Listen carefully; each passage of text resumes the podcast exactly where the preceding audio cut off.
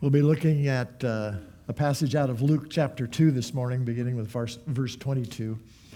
Um, Steve and Rachel are spending the Sunday morning in a church in Salem with their daughter Sophie, so we're glad they can have a chance to relax a little bit and resource and get ready for the next year. My name, did I tell you my name's Randy already? I don't know if I did. Randy already? That's cool last name. Okay. All right, you guys. Okay. Luke chapter two, verses twenty-two through thirty-nine. I'll be reading in just a moment. Um, just was thinking about end of the year and trying to tie this all in with New Year and end of year and everything. If you stopped and thought for a little bit, if if you could remove one thing from your life that would make your life better, what would you eliminate? Now, I'm not looking for the Sunday morning answer. Looking for the Tuesday morning answer or the Wednesday afternoon when you're on your way to pick up your kids and the meal's not ready and you got three other things you're supposed to do in the next four hours, or maybe the Saturday morning one when you try to balance your checkbook. Or, but it might be the same as your Sunday morning answer. But think about it for a minute. If there, if if you had one wish and you could remove one thing, you know, would it be sickness? Would it be debt? Would it be some troubling person or some troubling person's personality that you would fix? This morning we're going to talk about salvation, which is a very Christian religious word, but I always like looking up the word in a secular dictionary just to get a sense for what the word means in its general context. And so What Merriam, Merriam-Webster, Webster's dictionary says that salvation is the a, the preservation from destruction or failure. It's also the deliverance from danger or difficulty. So we get this idea that when we talk about salvation, we're talking about deliverance or protection from bad stuff.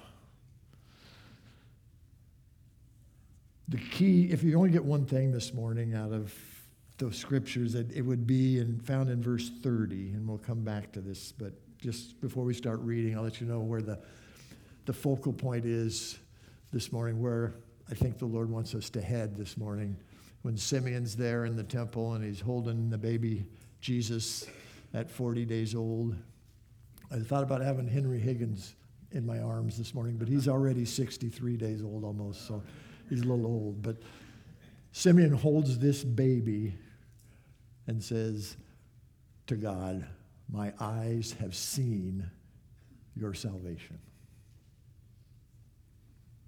Stand with me, if you will, and we'll read from Luke chapter two, verses twenty-two to thirty-nine.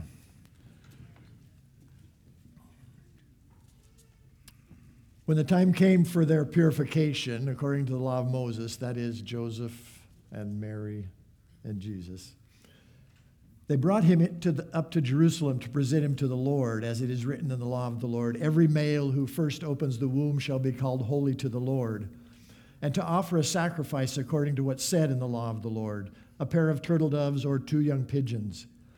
Now there was a man in Jerusalem whose name was Simeon, and this man was righteous and devout, waiting for the consolation of Israel. And the Holy Spirit was upon him, and it had been revealed to him by the Holy Spirit that he would not see death before he had seen the Lord's Christ. And he came in the Spirit into the temple, and when the parents brought in the child Jesus to do for him according to the custom of the law, he took him into his arms and blessed God and said, "Lord, now you are letting your servant depart in peace according to your word, for my eyes have seen your salvation, that you have prepared in the presence of all peoples, a light for revelation to the Gentiles and for glory to your people Israel." And his father and his mother marveled at what was said about him.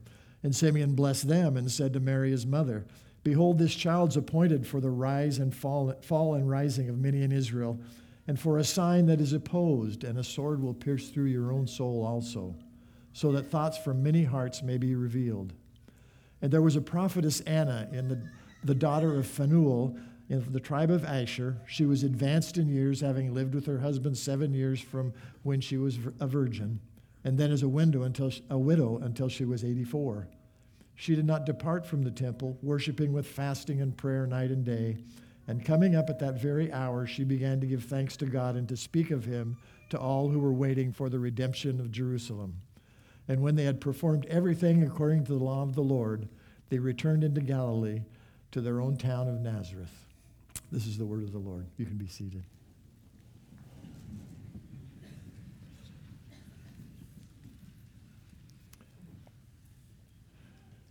Let's pray. Father, thank you for your word that tells us about yourself, that reveals what we would have never guessed if we had tried to figure it out on our own. Give us hearts, Lord, to lay hold of that by faith. Give us minds to grasp what you've shown us about yourself and about ourselves. And Lord, I pray that we would go from this place more aware of who you are and who we are, that your Holy Spirit would open our eyes. In Jesus' name, amen. So beginning in verse thirty, twenty-two, we see that Mary and Joseph are bringing Jesus to Jerusalem. Now, four weeks ago when I spoke, I made a mistake, and I said that this took place when Jesus was eight days old. And so the thing about it, no matter how old you are, the more you read the scriptures, the more you realize there's things you thought you knew that you didn't know. And uh, J- Mary, David, let's start over here. Jesus at this point is forty days old. He's not eight days old. He was eight days old when he was circumcised, but now when the time came for their purification, according to the law of Moses, it says, this you can find in Leviticus twelve if you want to research that a little bit, but at that point, if you had a male child, you brought him and dedicated him to the Lord, and the the wife was declared clean again and purified, and this was when the child, the male child, was forty days old. And so this is the reason they come up to Jerusalem when Jesus is, is uh, forty days old. But I want you to notice here um, the repeated mention that Mary and Joseph were acting in accordance with the law. Now, when you read Scripture, anytime you read Scripture, especially if you read it over and over again, and you start seeing a word or a phrase or an idea that's repeated many times, that should trigger something in your mind to say, okay, the author must be trying to make a point here. And if, if we look in this passage, we'll see five times that Luke is stressing that what Mary and Joseph are doing is according to the law of Moses, verse twenty-two. And then verse twenty-three, as it is written in the law of the Lord. And then verse twenty-four, according to what is said in the law of the Lord. And then in verse twenty-seven, according to the custom of the law. And then he tells what says what Simeon says, and then says what Anna says. And then to wrap up this piece of his recounting of Jesus' life in verse thirty-nine, when they had performed everything according to the law of the Lord, they returned to Galilee. So Luke's really emphasizing this. I don't know if this is it me doing this.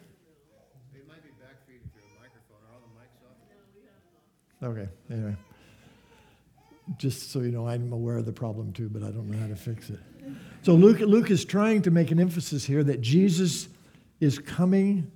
And he's even as a child, he's fulfilling everything that the law declared. Now, I was thinking about this over the last few weeks, and I went back and t- to see when Luke wrote his gospel. And best guess is, the earliest guess is that he wrote it around sixty-two A D.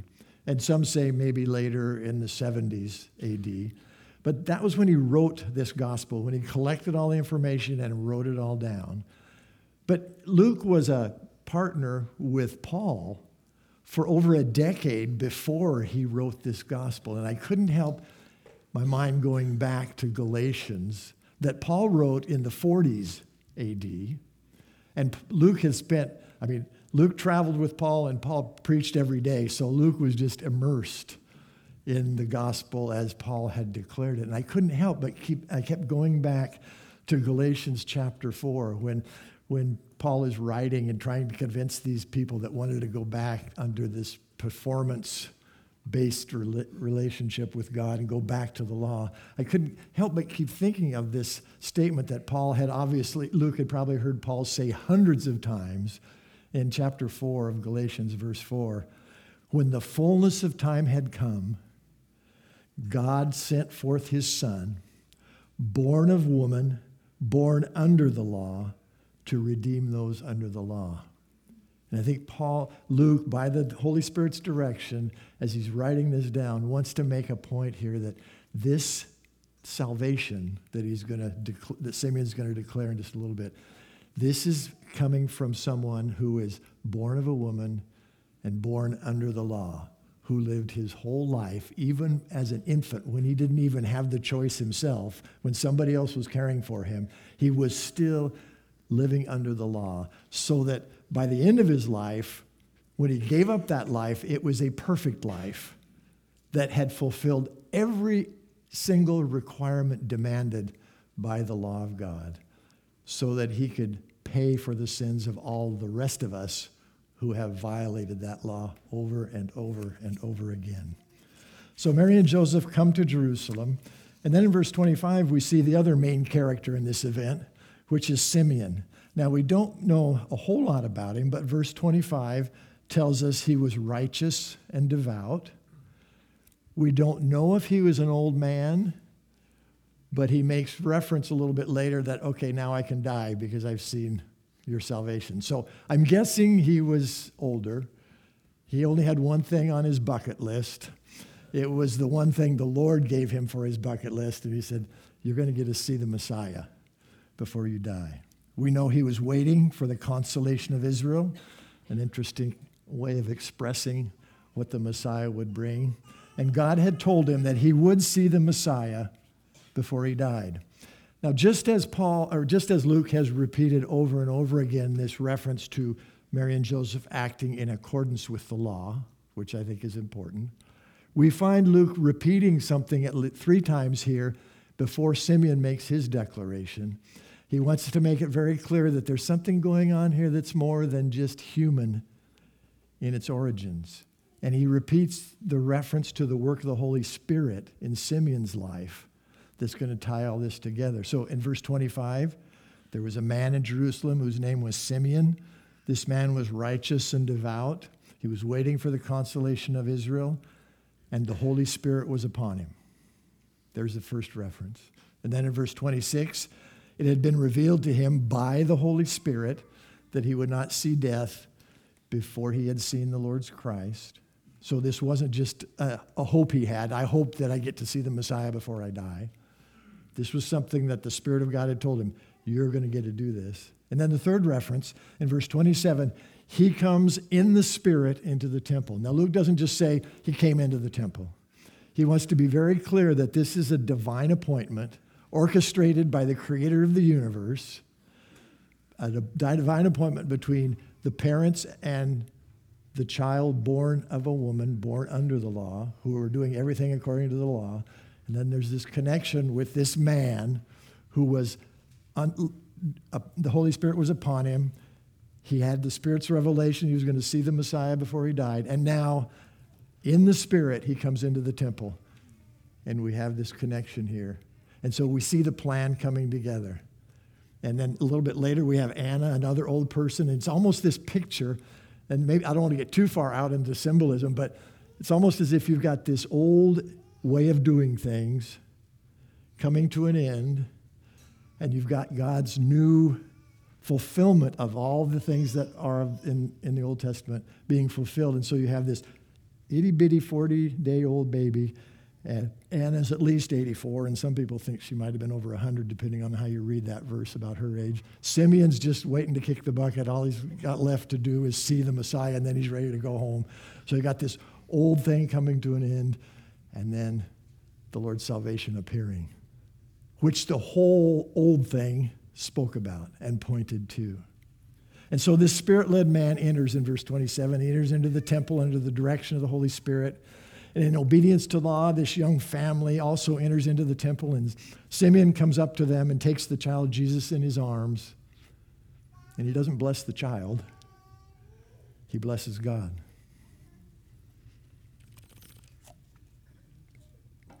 verse twenty-eight, takes him up in his arms, blessed God and said, Lord, now you are letting your servant depart in peace, according to your word. Basically, okay, I can die now, and I can die in peace, because the last thing on my bucket list has been checked off. I got to see the Lord's salvation. My eyes have seen your salvation, verse thirty, that you have prepared, prepared in the presence of all peoples a light for revelation to the Gentiles and for glory to your people, Israel. Now, please get this. He's looking at a baby. He looks at this baby, and there were babies all over the place, I'm sure. And he's looking at this forty-day-old baby, and he says, my eyes have seen the salvation of the Lord. God in the flesh, under the Spirit's direction, the Holy Spirit of God says, this is my salvation. You can't make this stuff up. You can't come up with anything as absurd as this and still have it be true. I want you to notice that this salvation was God's salvation. Simon says, I have seen our salvation. He doesn't say that. He says, I have seen your salvation. This is God's deliverance from the bad stuff. And notice that you have prepared. Under the direction of the Holy Spirit, that he recognizes this as God's salvation that you have prepared. I don't know how much understanding Simeon had, but the Holy Spirit had all the understanding, and he was he was prompting Simeon to say this. And this salvation that God had prepared went clear back to Adam and Eve. And God had been working on this for millennia.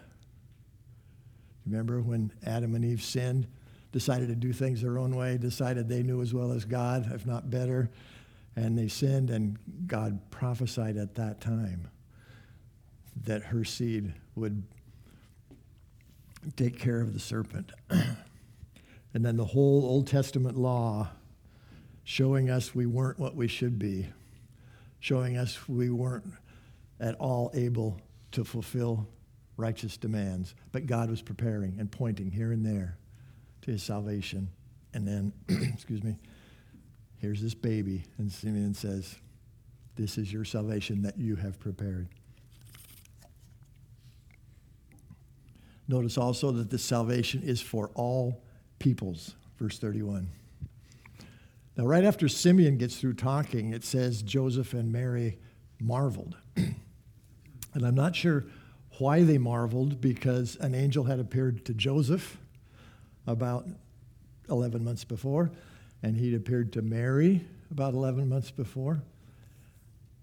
They had spent forty days with a newborn, so that may explain a little bit of their confusion. I mean, but I don't think that was it. I wonder, though, and I'm, I can't be sure, but I wonder if the marveling, they knew that Jesus was going to save his people from his sins. I mean, that's what the angel had said to to Joseph, and that's the, his name was Savior. He was going to save his people from his sins.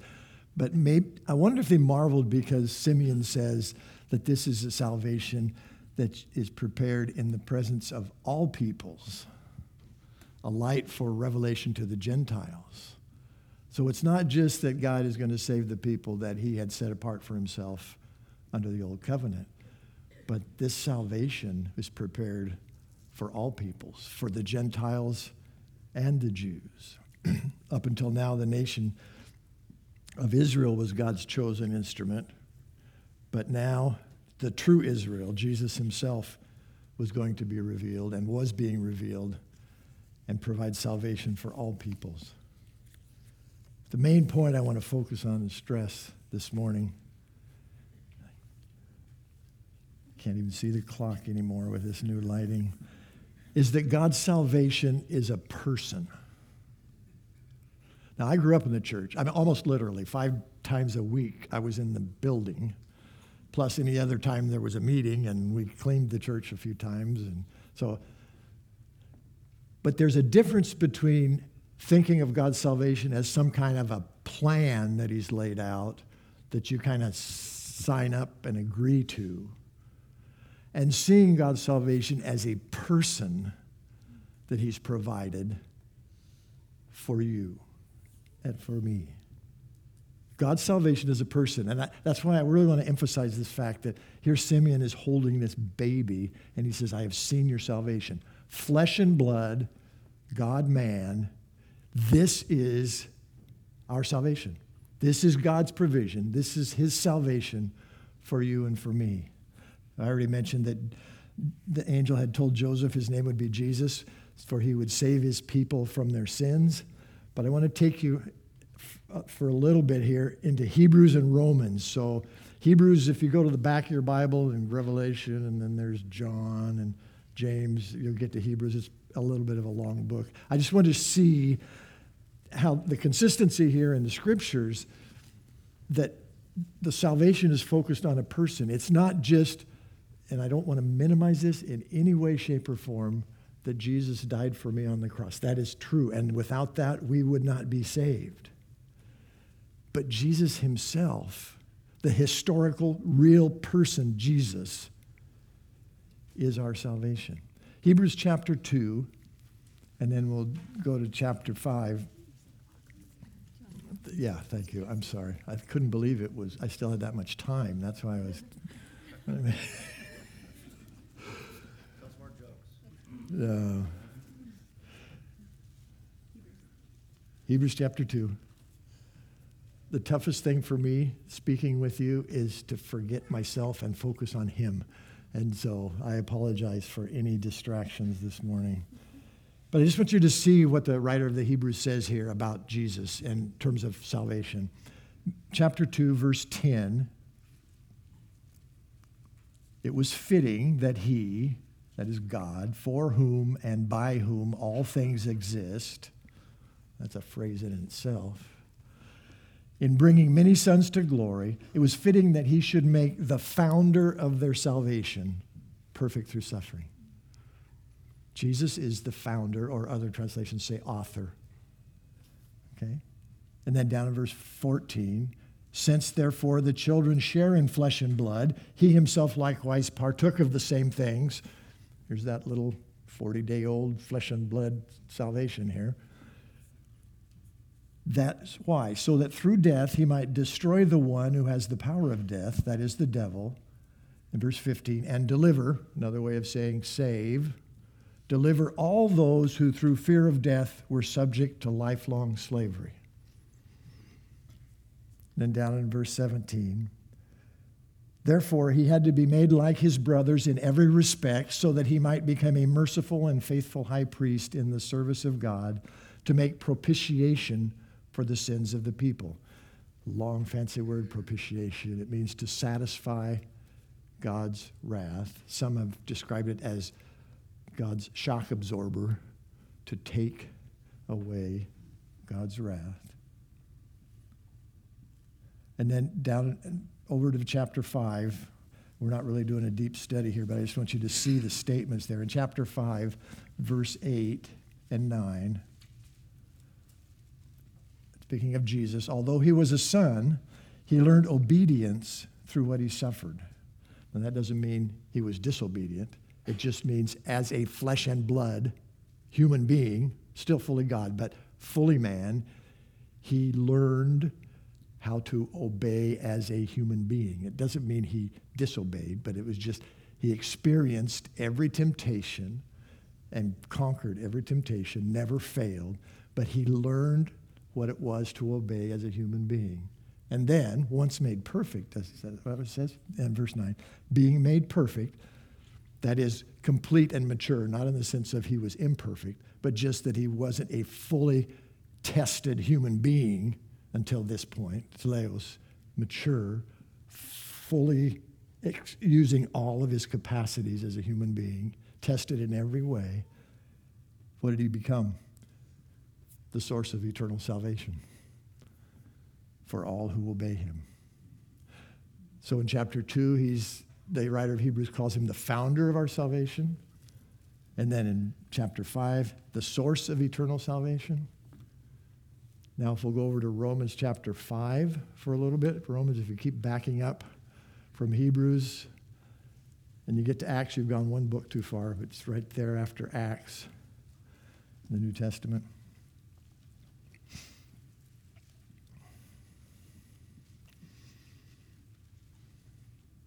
Romans chapter five, beginning with verse six. And we won't go real deep, but I just want to show you that this focus is the person. What he did, yes, but it's the person. While we were still weak, verse six, at the right time Christ died for the ungodly. That's you and me. One will scarcely die, verse seven, for a righteous person, though perhaps for a good person one would even dare to die.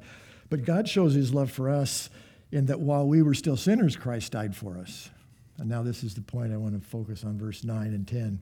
Since, therefore, we've now been justified by his blood, and we sang about that this morning, how much more shall we be saved by him from the wrath of God? Verse ten, for if while we were enemies we were reconciled to God by the death of his son, how much more now that we are reconciled shall we be saved? How? By his life. Friends, the good news of Jesus Christ isn't just about one act totally separated from the rest of the person of Jesus Christ. That act is essential. That act is what saves us, but it only saves us because it was done by a person who was perfect and fully mature, and who three days later was raised from the dead, and then forty days after that ascended into glory, and who poured out his Spirit upon us who believe on him. Now, Romans chapter six, and this is, this is the good stuff.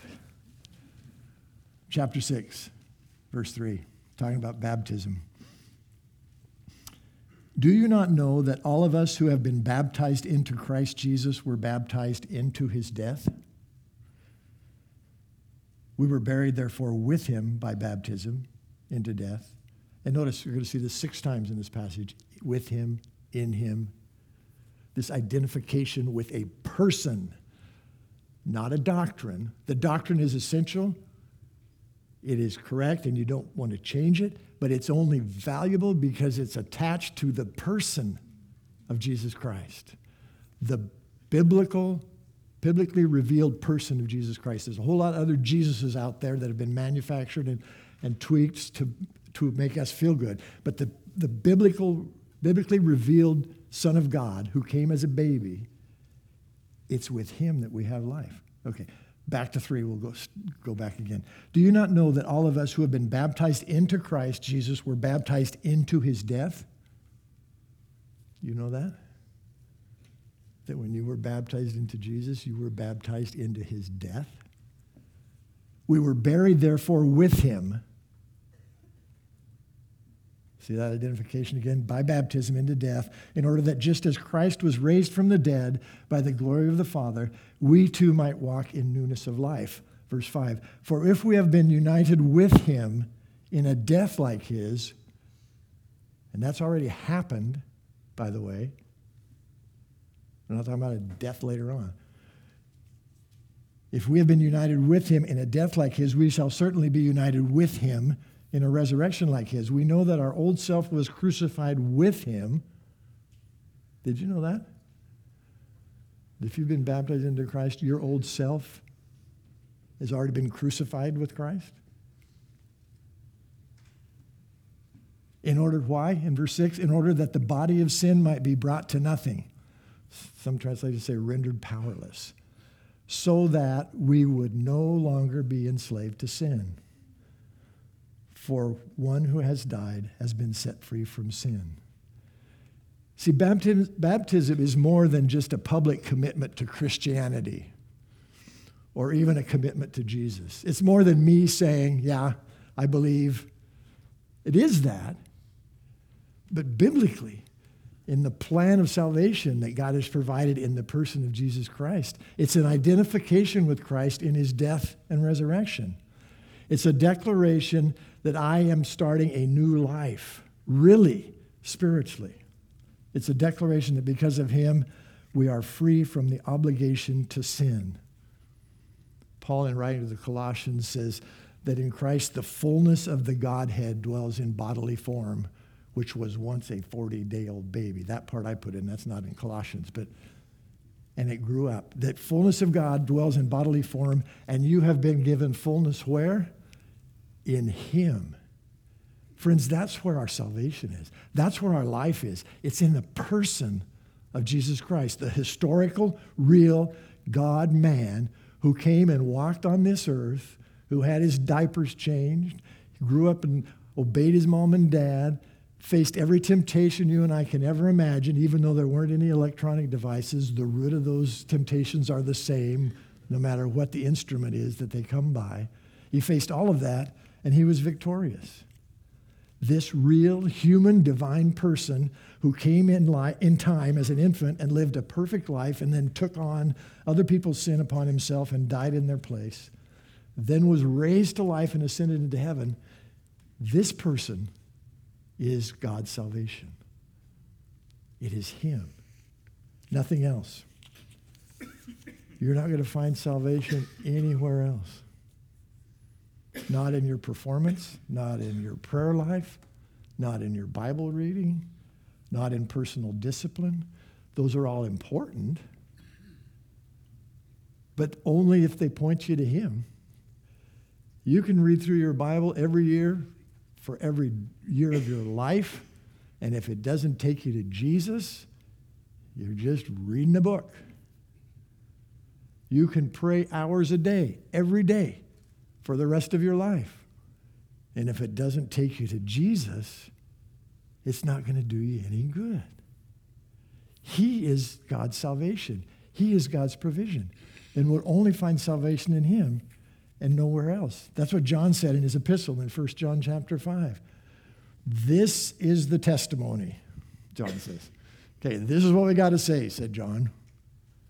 God gave us eternal life, and this life is in His Son. Whoever has the Son has life. Whoever does not have the Son does not have life. You know, the early Christians didn't call themselves Christians. It's only found, the word Christian is only found three or four times in the Bible, and never in those uh, situations are Christians calling themselves that. It's what other people called them. It was a derogatory term, which meant little Christs. Oh, look at all those little Christs running around. The big statement in Scripture, when referring to Christians, referring to believers, is those who are in Christ. That is how Paul and other writers in the New Testament identified those who put their faith in Christ. They are those who are in Christ or in whom Christ lives. I did a little research. The count's not exact, but it's over three hundred times you're going to find in Him, with Him, in the Lord Jesus Christ. All these statements in the New Testament and the epistles that show that our identity is, is a person. It's our identification with Him. When Jesus is praying in John chapter seventeen, I hope I'm not I haven't, I haven't repeat, not repeating myself every time I speak to you, but what's eternal life? Jesus says, this is eternal life, that they may know you, the only God, and Jesus Christ, whom you have sent. That's eternal life. Interestingly, most people, when they talk about heaven, don't talk about Him. But those who are in Christ say, I get to go be with Him. I'm already in Him, and He's in me, and He is the one who is my life.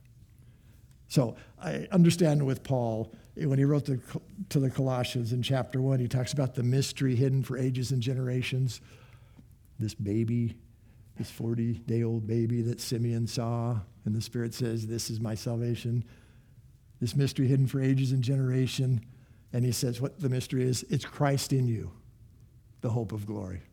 That's your hope, friends. It's not a doctrine of salvation. It is salvation, the person, Jesus Christ. He is your hope. Christ in you, the hope of glory. And then, obviously, Paul says that afterwards, Him we proclaim. This is our declaration as believers, Jesus Christ. All the doctrines are good, and they need to be right, but they've got to lead us to Him. And I'm not saying, and this is the the other error is, oh, it's just Jesus the person, and then we kind of make up what we think he's like, and we kind of craft him and, and tweak him and form him and shape him. I'm not saying that it's just Jesus and doctrine doesn't matter. It does. It matters immensely. But because it's because we got to get that right so we make sure that we're worshiping the true Jesus Christ and not something out of our own imagination. But this is this is life itself. Paul said in Galatians chapter two, it's no longer I who live, it's Christ who lives in me. And the life I live in the body, I live by faith in the Son of God who loved me and gave himself for me. Do you know that reality in your life today? That the life you're living as a believer in Jesus Christ, you're living by faith in him, and it's no longer you who live, it's Christ living in you. And if you're honest, you say, yeah, sometimes it's I, I know it's working, and other times it's not. And that's the, that's the struggle between now and the time he comes back. Peter says, when he writes in the first epistle of Peter's in, Peter in the first chapter, he talks about, you are receiving the goal of your salvation. I'm sorry, you're receiving the goal of your faith. What's the goal of their faith? It's the salvation of your souls. What's the goal of your faith? Better life, better marriage, better health, better job. Those are all good, and we need to take everything to the Lord. But ultimately, the goal of true God-given faith is the salvation of our souls. And in chapter two, in First Peter, he talks about growing up into salvation. This idea of developing and learning how to appropriate on a daily basis this salvation that came in the flesh and who is now ascended and whose spirit lives in us so that we no longer live according to our own desires, but we live according to the will of God. That's our salvation. And it's good news for everybody. But the sad thing is that the good news of salvation isn't good news to everybody because Jesus exposes us for who we really are. And if we don't want to face that reality, the good news of Jesus Christ is offensive, to say the least. And that's how Simeon concludes here with what he has to say.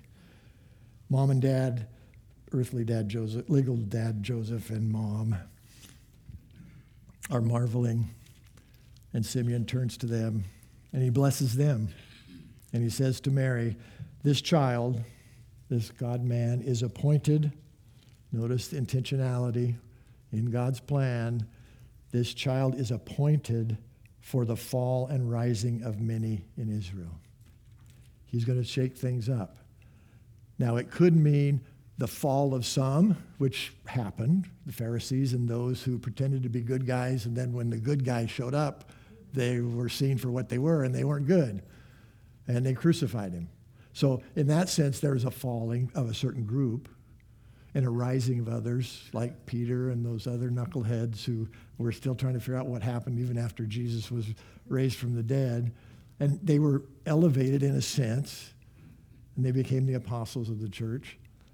Another way of looking at it is that it's a, the falling of anybody who sees Jesus, the falling to the point of realizing they need a Savior, and then the rising of how the Lord lifts them up after they put their faith. So we're not quite sure exactly what the falling and rising is, and both things could be true. But the point is, when Jesus shows up, things get shaken up. And then notice it goes on, for a sign, he's appointed for the fall and rising of many in Israel, and for a sign that is opposed. Part of God's intention in bringing Jesus and making his son into human flesh, part of his intention was to show the people that were truly opposed to God, even though they said the right things. Because Jesus will bring out in you things you didn't even know were there. And that's after making a reference to Mary in verse thirty-five, that she was going to suffer some personal grief as she, we know later, as she saw her son be crucified. But the purpose of the, the sign that is opposed The end of verse thirty-five is so that the thoughts from many hearts may be revealed. Nothing like a good, honest glimpse into the person of Jesus Christ to see what you really think of him. See, if we can make him up, if we can design him for ourselves, we make him the way that doesn't make us look bad. But when we come to the scripture, we end up like Peter at that one point, depart from me, for I'm a sinful man. Or others in scripture that just, that publican, Lord, have mercy on me, a sinner. Be propitious. See, many people don't just simply don't want God's salvation. Many people want Jesus to help them achieve their dreams. Many people want Jesus to help them solve certain problems in their life. But they don't want Jesus to save them from their biggest problem, which is themselves. Have you got that far in your walk with the Lord where you realize God's primary agenda for you is to make you like Christ? You've put your faith in Christ. You've died with him. You've been raised to life with him if you've put your faith in him. And you find out there's things in your life that aren't consistent with that new life in Christ. And God is working you over to bring out what he's put in you and to get rid of all that is opposed to who he is. See, a lot of people think God helps good people who are trying their best. And for some of you, maybe even here this morning, you know, you come to Creekside, you're trying your best, you're asking God to help you out, and you think that being a Christian is just, you know, you just do your best and admit when you're wrong. But that's not the life that God's given us in Christ. The life that God's given us in Christ is he is saving us from ourselves. And part of the beauty of the body of Christ, all of us together who are in Christ, is we together get to remind each other of both the positive and the negatives of the gospel. If we are really loving each other, we should be reminding each other, you know, that's not who you are in Christ. Yes, he loves you and he's forgiven you and you're going to glory, but what you're doing today is not consistent with who you are in Christ.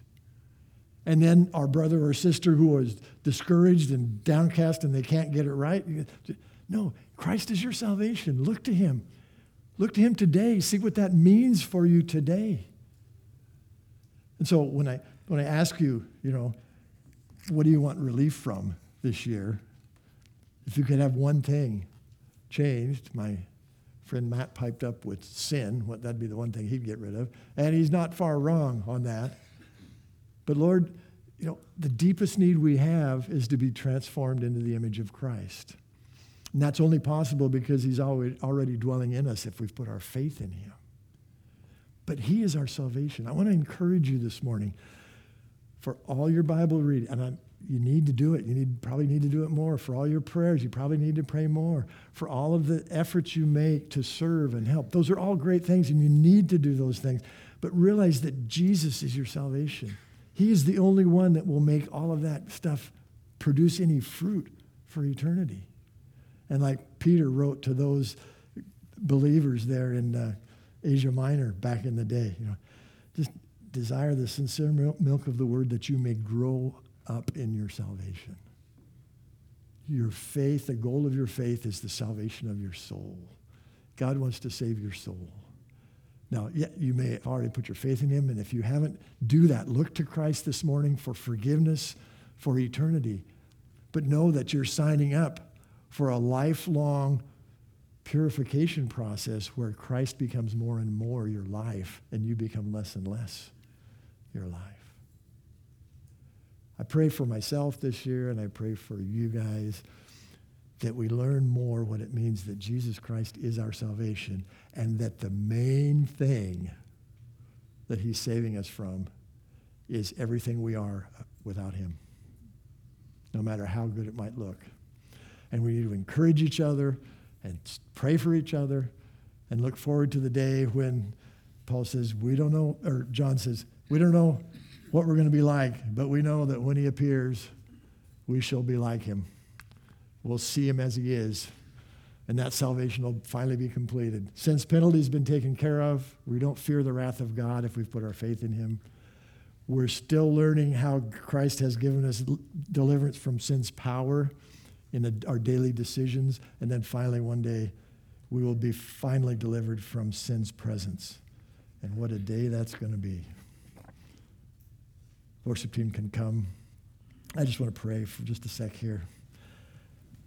Father, you know what you wanted to say to each one. I pray that you would say that, and just whatever I've said that's gotten away, I pray that you'd help them to forget it.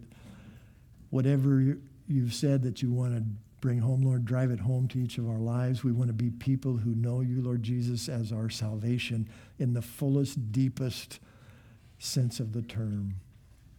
Help us not to be satisfied just with the fact that our sins are forgiven and one day we get to be with you, but that you actually want to set us free to live a life in Christ and by Christ that'll blow the socks off of everybody we meet. And they won't think about us, but they'll realize there must be a God because of the way we live. In Jesus' name, amen.